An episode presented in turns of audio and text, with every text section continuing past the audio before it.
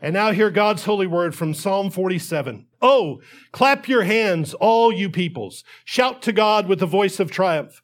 For Yahweh Most High is awesome. He is a great king over all the earth. He will subdue the peoples under us and the nations under our feet.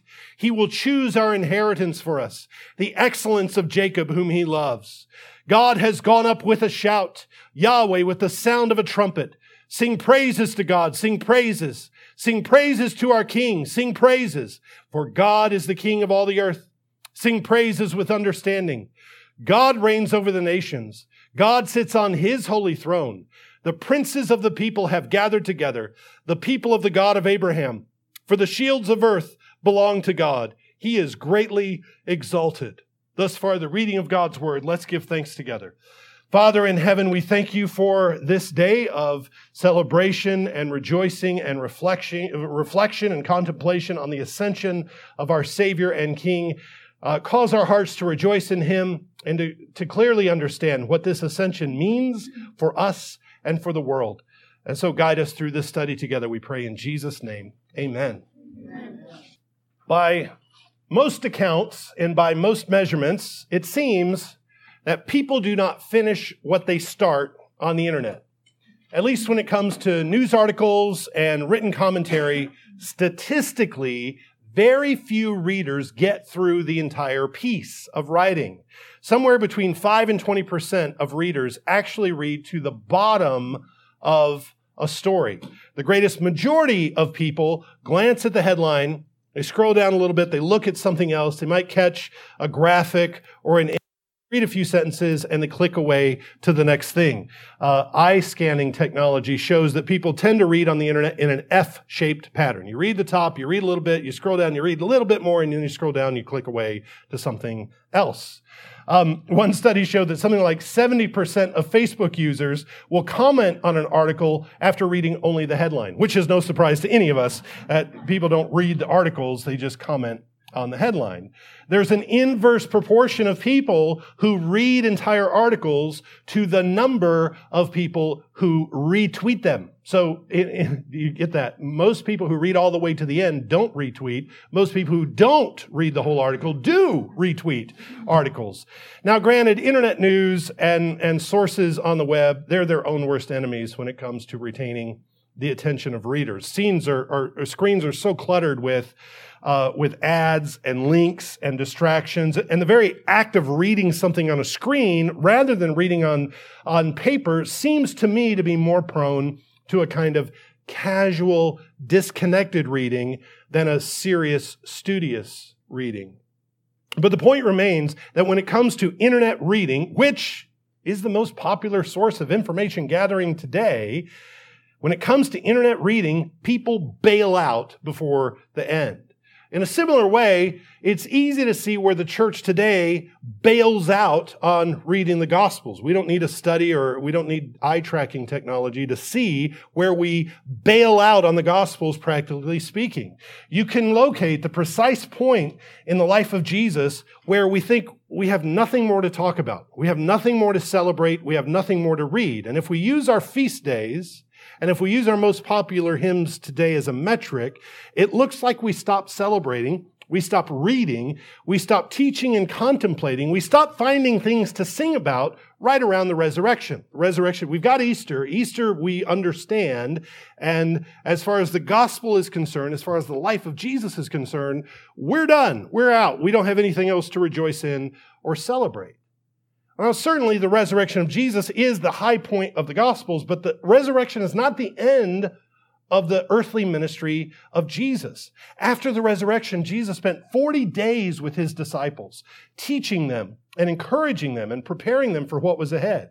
He appeared in his resurrection body before different groups of people, as small as two, as large as 500 in attendance. And only after all of these events was he taken up into heaven, he was received into a cloud, and he was removed from the sight of the apostles. And it's remarkable that Jesus didn't die and leave behind a body. Uh, Jesus didn't, uh, didn't transform into something else. He didn't sprout wings and become an angel. He ascended physically, bodily into God's glory cloud and was transported into heaven. And the next time we see Jesus is at uh, Stephen's execution, where Jesus is standing at the Father's right hand. The heavens are open, and Stephen can see Jesus rising in defense of his, of his servant. Like I said earlier, this last Thursday was Ascension Day. 40 days after Easter. So we remember and we celebrate the ascension on the nearest Sunday, which is today, which is helpful to remind us of the importance of the ascension. The crucifixion is obviously a vital part of the gospel. The resurrection is a vital part, but the gospel is not complete without the ascension. When we recite the Apostles' Creed, we rehearse the story of Jesus' life and we confess that he suffered under Pontius Pilate, was crucified, dead, and buried. He descended into hell. The third day he rose again from heaven. I'm, I'm, sorry, rose again from the dead and ascended into heaven. We recite and confess that every Lord's Day. He ascended into heaven and sits at the right hand of God, God the Father, the Almighty. Yet, for most churches in our generation, the ascension is just kind of an afterthought. We don't know what to do with it. What does it mean? It's, a, uh, it's an odd little footnote to Good Friday and Easter. We've done Easter. There's nothing more to celebrate until Christmas. But Uh, again, the gospel is not a disposable internet article we can't afford to click away before we're finished reading. So let's reflect on and rejoice in the ascension of our Lord Jesus using the words of Psalm 48, which is that enthronement psalm, which overflows with joy over the prospect of our King sitting in power over the whole earth. And the truth that he is going to subdue the nations. He is going to rule. Our man, our representative is in charge. Many of you can probably sing the metrical version of Psalm 47. It tends to be a, a popular one that, that we've sung. Uh, we sing, um, All people clap your hands with joy. Uh, I'm out of, uh, I'm out of uh, singing energy right now. I'm going to try. all, all people clap your hands for joy. Everyone knows we could probably sing that together without even looking at the words. But let's walk through this uh, line by line. Uh, verse 1 Oh, clap your hands, all you peoples. Shout to God with the voice of triumph.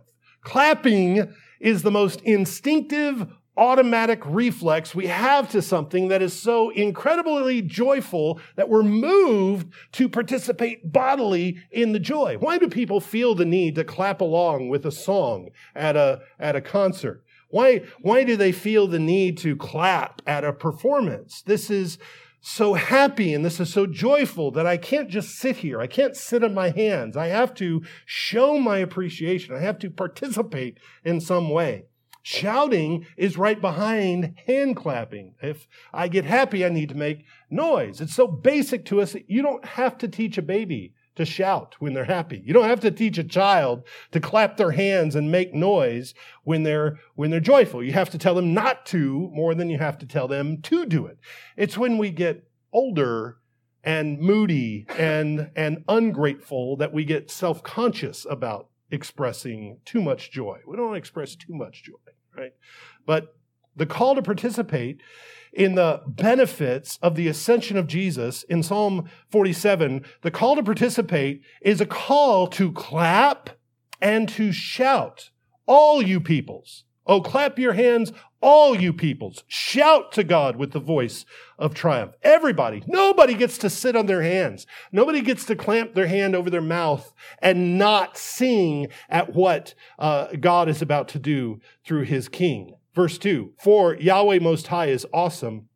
He is a great king over the, all the earth. He is all powerful. He is all glorious. He is over everything. He is over all the earth. He isn't a family god or a local deity you burn incense to at your local shrine. He's king over everything that exists. Verse three, he will subdue the peoples under us and the nations under our feet.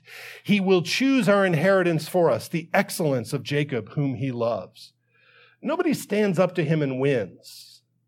Nobody can resist his power. He beats down all idolatry and unbelief and perversion and superstition, and he puts it under his feet and our feet so as to liberate us, to deliver us and give us a good inheritance. His victory wins us a great bounty. Remember from Revelation 19 last week how we see that the victory of Christ as he rides out on his white horse with his sword and his rod to subdue the nations. His victory is our victory. He subdues the people under us, the psalmist says. In verse 5, God has gone up with a shout, Yahweh with the sound of a trumpet. We've seen uh, Super Bowl parades. We've seen World Series parades. In St. Louis, we see a lot of World Series parades, by the way. People line the streets to celebrate the victory of their heroes. At one time in history, there were ticker tape parades for uh, people uh, welcoming astronauts back from the moon or welcoming war heroes back from uh, back from overseas. Crowds line the sidewalks. They shout. They clap. They make a big scene. When you've gone out and won a victory and you've come back home you make a big deal over receiving the returning champion. Now what was the scene in heaven like when Jesus ascended back to his Father after his earthly ministry.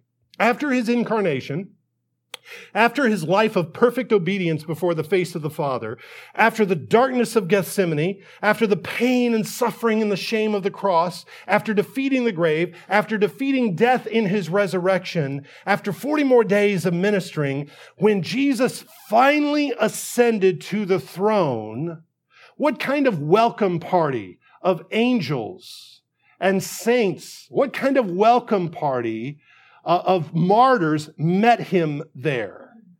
Led, led by the Father and the Spirit who were both waiting on him. That's why we get this phrase. God has gone up with a shout, with the voice of a trumpet. What did that sound like for tens of thousands and thousands of thousands of hosts of angels singing and rejoicing and playing their instruments, blowing their trumpets? Can you imagine the overwhelming, ear melting sound of triumph when Jesus ascends as the returning champion, as the returning hero? Can you get, can you get kind of a picture of that? Okay. Now you and I are called to join that party. Verse 6 Sing praises to God, sing praises, sing praises to our King, sing praises, for God is the King of all the earth. Sing praises with understanding. How many times were you keeping track? How many times were we told to sing praises? Five times in two verses. Sing praises, sing praises, sing praises. Don't ever stop. Don't, don't hit pause. Keep that song on repeat because he never ceases to be good. We never cease to be grateful. All praise goes to him. And because all praise goes to him, we're kind of jealous for praise that belongs to him that goes other places. We're jealous of the attention that idols get and and attention that men get for things that Jesus has done. We're suspicious of all rivals to his glory and his power. And then, and then it says, sing with understanding. Sing praises with understanding in verse seven. There's wise, logical, rational, theological content to our praise. We're not just making noise to make noise. We're singing and praising with understanding. We're not just raising a racket because it's emotionally stimulating to do so. There's a, there's a reason for our praise. And we get that in verses eight and nine. God reigns over the nations.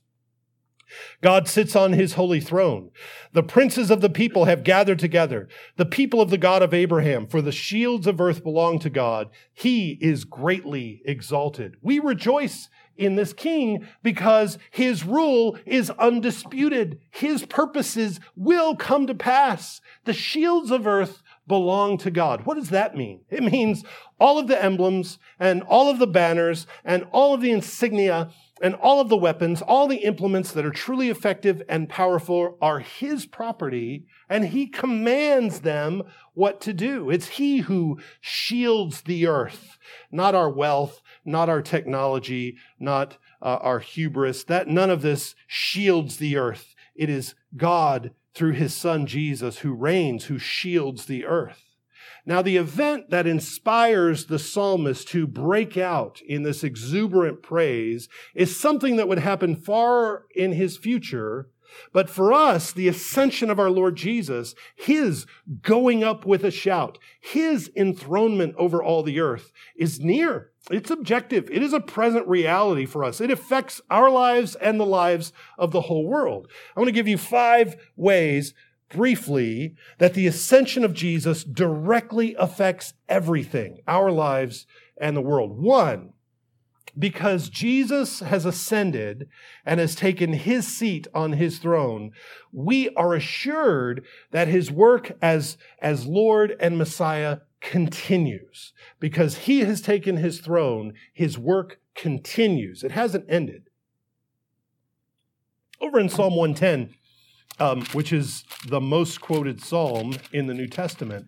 In Psalm 110, David sings, Yahweh said to my Lord, Sit at my right hand till I make your enemies your footstool. Yahweh shall send the rod of your strength out of Zion, rule in the midst of your enemies. Jesus is presently ruling from his throne, and he stays at his throne until his enemies are subdued. He, he fights for us and with us from his throne by his decrees and by his spirit and through his church. So that means the Jesus that we worship is not some long dead, irrelevant prophet who has no further interest or involvement in running the world. He, he's not disconnected from our lives or present uh, events. He didn't live a life way back when just to inspire us and then just go away. You know, say some interesting things for us to reflect on. That's not the purpose of the coming of the Lord Jesus. He came to rule over the cosmos. That's why he came. You know what? He accomplished what he came to do. He did what he set out to do. In the words of Acts that I read just a few minutes ago, Luke writes, the former account I made, O Theophilus, of all that Jesus began to do and teach until the day when he was taken up. Luke recognized that the life of Jesus was only the beginning of his work. And his work through his church was only the beginning of his work. His ascension was not the end of his messianic work of doing and teaching and healing. His ascension was the start of the new phase of his work as Lord a long time ago when we studied uh, the book of acts together i repeatedly referred to the book of acts as the acts of the lord jesus. We we typically call and throughout history we've called the book of acts the acts of the apostles and that's that's fine. I understand what we're saying there but it's it's specifically because of what luke says in the introduction these are also the acts of the lord jesus. Because that book is about what Jesus did through his people, through his body, through his church, by the power of the Holy Spirit, while he ruled from heaven. So, what does this mean for us? It means that Jesus hasn't abandoned us to our own strategies, to our own devices. He hasn't left us to figure things out for ourselves. He hasn't left us to just roll up our sleeves and try to be, you know, find some clever, innovative way to be the church. He has clearly communicated what pleases him. And it's only by faithfulness to the reigning king over all the earth that we get to participate in the growth of his kingdom and in blessing and in happiness. He is directing us presently by his ascension. We know that he is directing us personally, intimately, as truly as he did his apostles uh, when he was with us on the earth. He is doing so today through his word and through his spirit. His enthronement and his ascension mean that he, he continues to reign. Secondly, the second blessing of the ascension of Jesus, his ascent made the way for the Holy Spirit's descent. In John 16, Jesus was preparing his apostles for his departure, and he told them, Nevertheless, I tell you the truth. It is to your advantage that I go away. For if I do not go away, the Helper will not come to you. But if I depart, I will send him to you. This was spoken as a promise. This was a good thing that, that he goes away and he sends the Spirit. This is a better way and it was intended to be received as a better way. Despite the apostles' grief at the prospect of losing Jesus, indeed, the Spirit would come and work in all kinds of ways that Jesus could not in his earthly body. Jesus in his body couldn't be everywhere at once, but the Spirit could. Jesus couldn't be wherever his people were gathered, scattered as they were over all the earth, but the Spirit could be with them and unite them all together. Jesus couldn't baptize everyone, but the Spirit does to everyone who is born again. Jesus couldn't physically preside over every table every Lord's Day, but the Spirit does. And we really and truly eat with Jesus through the work of the Holy Spirit. The Lord promised through his prophet Joel, he said, I will pour out my Spirit on all flesh. And this promise is fulfilled by the heavenly, exalted, enthroned Lord Jesus. The ascended Lord sent his spirit to be present with his people, to empower them for their mission, to transform us and our lives by, by reflecting the life of our King. By the Spirit, you have a direct relationship with the triune God. And this was initiated by the ascension of Jesus. What he said in John 6 I go away so I can send the Spirit. Thirdly, the ascension of Jesus has exalted humanity. And the ascension of Jesus affirms the goodness of creation. It's it's a source of endless wonder to me. And one of, one of the reasons why Ascension Sunday is one of my favorite days of the year. And I really think we ought to make a bigger deal out of it. You know, we have Christmas trees and Easter baskets and Ascension. You know, everybody ought to take off school. All the post office should close. I mean, everything should shut down so we could really rejoice on Ascension Day. And I don't know what all that would look like, but we should have the conversation. And the reason that it's such a, a such an amazing truth and, and, and wonderful thing to celebrate is because of this. Jesus, who was truly and is truly fully man, has been taken up in his new glorified, perfect, sinless resurrection body. And now a man is seated all over all creation. A man is seated at the right hand of God a man is enthroned over the cosmos, just as God intended for Adam before he fell. Now that purpose has been realized. God's purpose for man has always been ascension and enthronement, and then descension and dominion. I think uh, you you you are are enthroned in the presence of God, and then you go down and you take dominion over over the earth. When God created Adam and Eve, he gave him a garden sanctuary to meet with him in. That garden was on a high place. And we know that because it had four rivers flowing out of it. Rivers don't tend to flow uphill, they flow downhill. And if you have four rivers flowing out of this place, it's got to be on a pretty high place. Adam ascends into the garden sanctuary to meet, by, meet with God, and then he's told there to go out and take dominion over, over all the earth.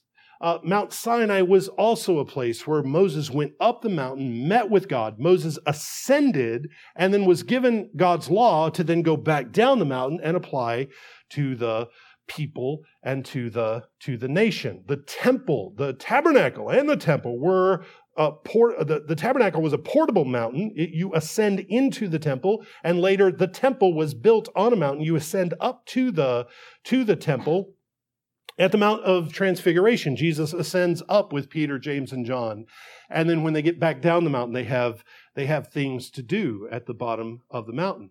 So Jesus has ascended, and we climb the mountain in worship every Lord's Day, and then he sends us back down the mountain to take to take dominion.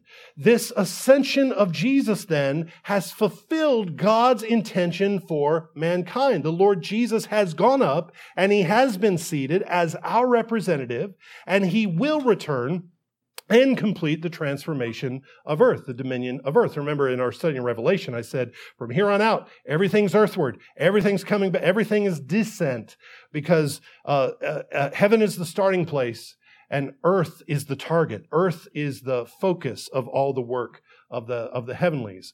Uh, Thy will be done on earth as it is in, in heaven, is the prayer.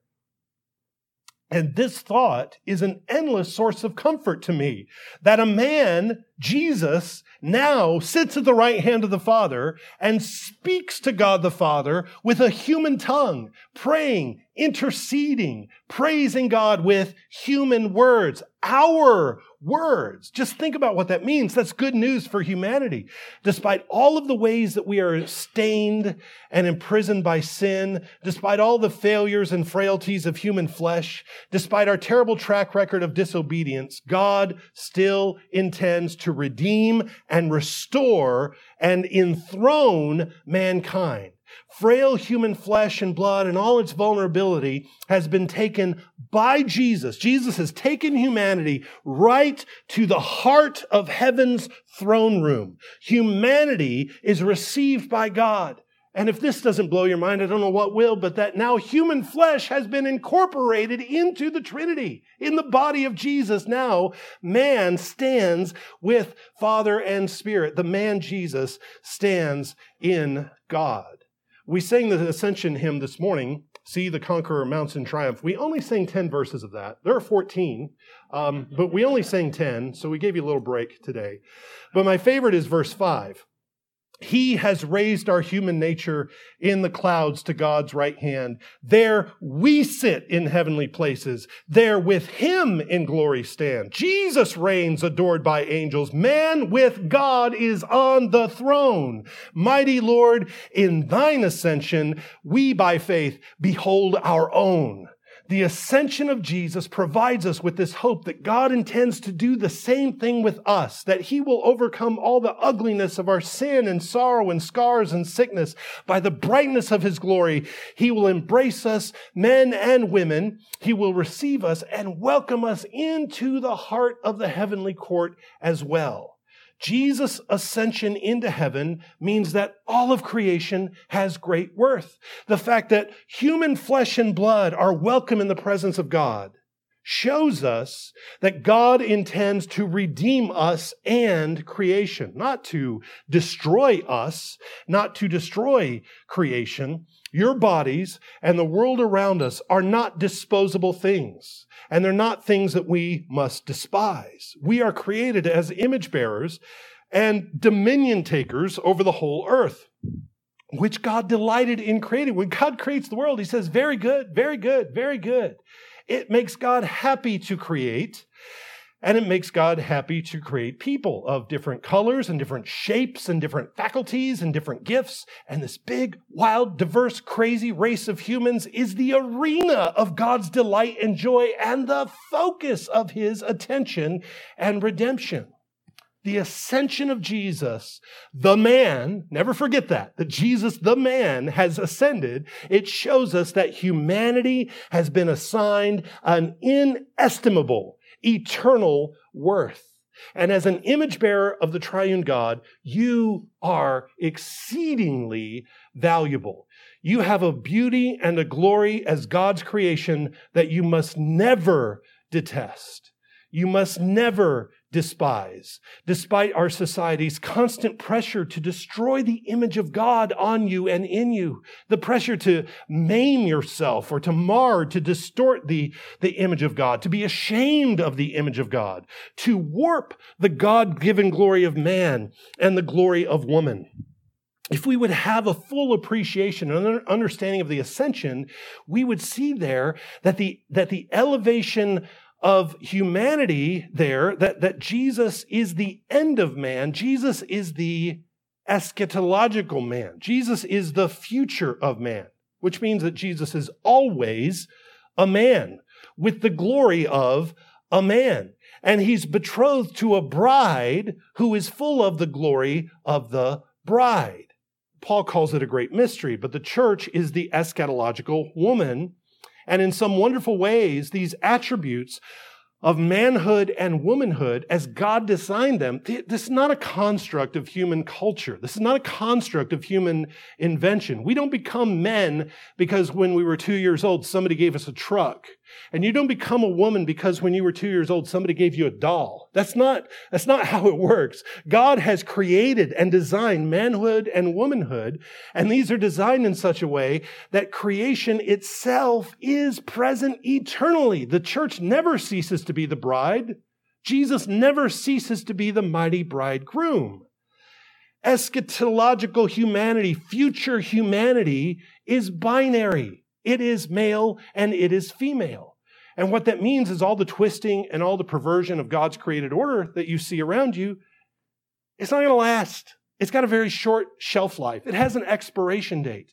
The elevation and the glorification of man, both male and female, comes by submitting to the ascended man, The future is male and female, and uh, you might as well just get on board with that because that's the way it's going to be for eternity. So in the ascension, God has exalted uh, human flesh and all that comes all that comes with that. Fourthly, and quickly. Jesus has ascended to be our mediator and our great high priest. Because Jesus has ascended to the right hand of the Father, our prayers have somewhere to go. Our prayers have an address. They don't just go out into the void. Our petitions are carried by the Spirit to Jesus, and Jesus hears them and turns and he shares those prayers with his Father. You know that uh, Hebrews 4 says we have this great high priest, not a high priest who can't sympathize with our weaknesses, but one that was tempted in all points as we are, yet without sin. Let us therefore come boldly to the throne of grace that we may obtain mercy and find grace to help in time of need you have an advocate who sits at the right hand of the Father, who speaks directly into the Father's ear, overriding the threats, the accusations, the doubts, and the fears spread by our enemy and his minions. And he is a high priest who can hear whatever we bring to him at whatever time we bring it to him, no matter where we are during Jesus' earthly ministry, he was limited by uh, geographical constraints. He couldn't heal a blind man in Jerusalem while teaching his disciples in Jerusalem. He couldn't be everywhere at once. But now he is at work everywhere all the time, sympathizing with our struggles and promising to do whatever we ask by faith in his name. And because we have this access, we are commanded to go boldly into his heavenly courtroom and approach his throne of grace with confidence. Nothing to fear. Boldly, confidently approach Him in prayer, in worship, in private prayer, where we are raised up by the Spirit of God into the presence of the Almighty. And that means the Lord's day is our ascension day. We are lifted up by the Spirit into his glory cloud. Jesus' ascension has given us access to the Father. Through Jesus, the man, our prayers, our needs are granted immediate access to his ear and the heart of the Creator. When we pray and when we sing and when we lift up supplications today in worship, uh, they don't get lost at the post office. They go directly to the ear of the Father through our high priest, Jesus. Fifthly and lastly, because it is Jesus who is sitting on heaven's throne, his victory is guaranteed. We heard it in Psalm 47. Uh, we heard exactly uh, what, what uh, we can look forward to. His uh, for Yahweh Most High is awesome. He is great king. He is a great king over all the earth. He will subdue the peoples under us and the nations under our feet. The Lord Jesus, who, by the way, is your Savior, who is your friend, who is your brother, he's the king of all creation. He is sovereign over all. Wicked men in places of power are not in control. Oppressors and despots and terrorists and murderers and warmongers are not in control.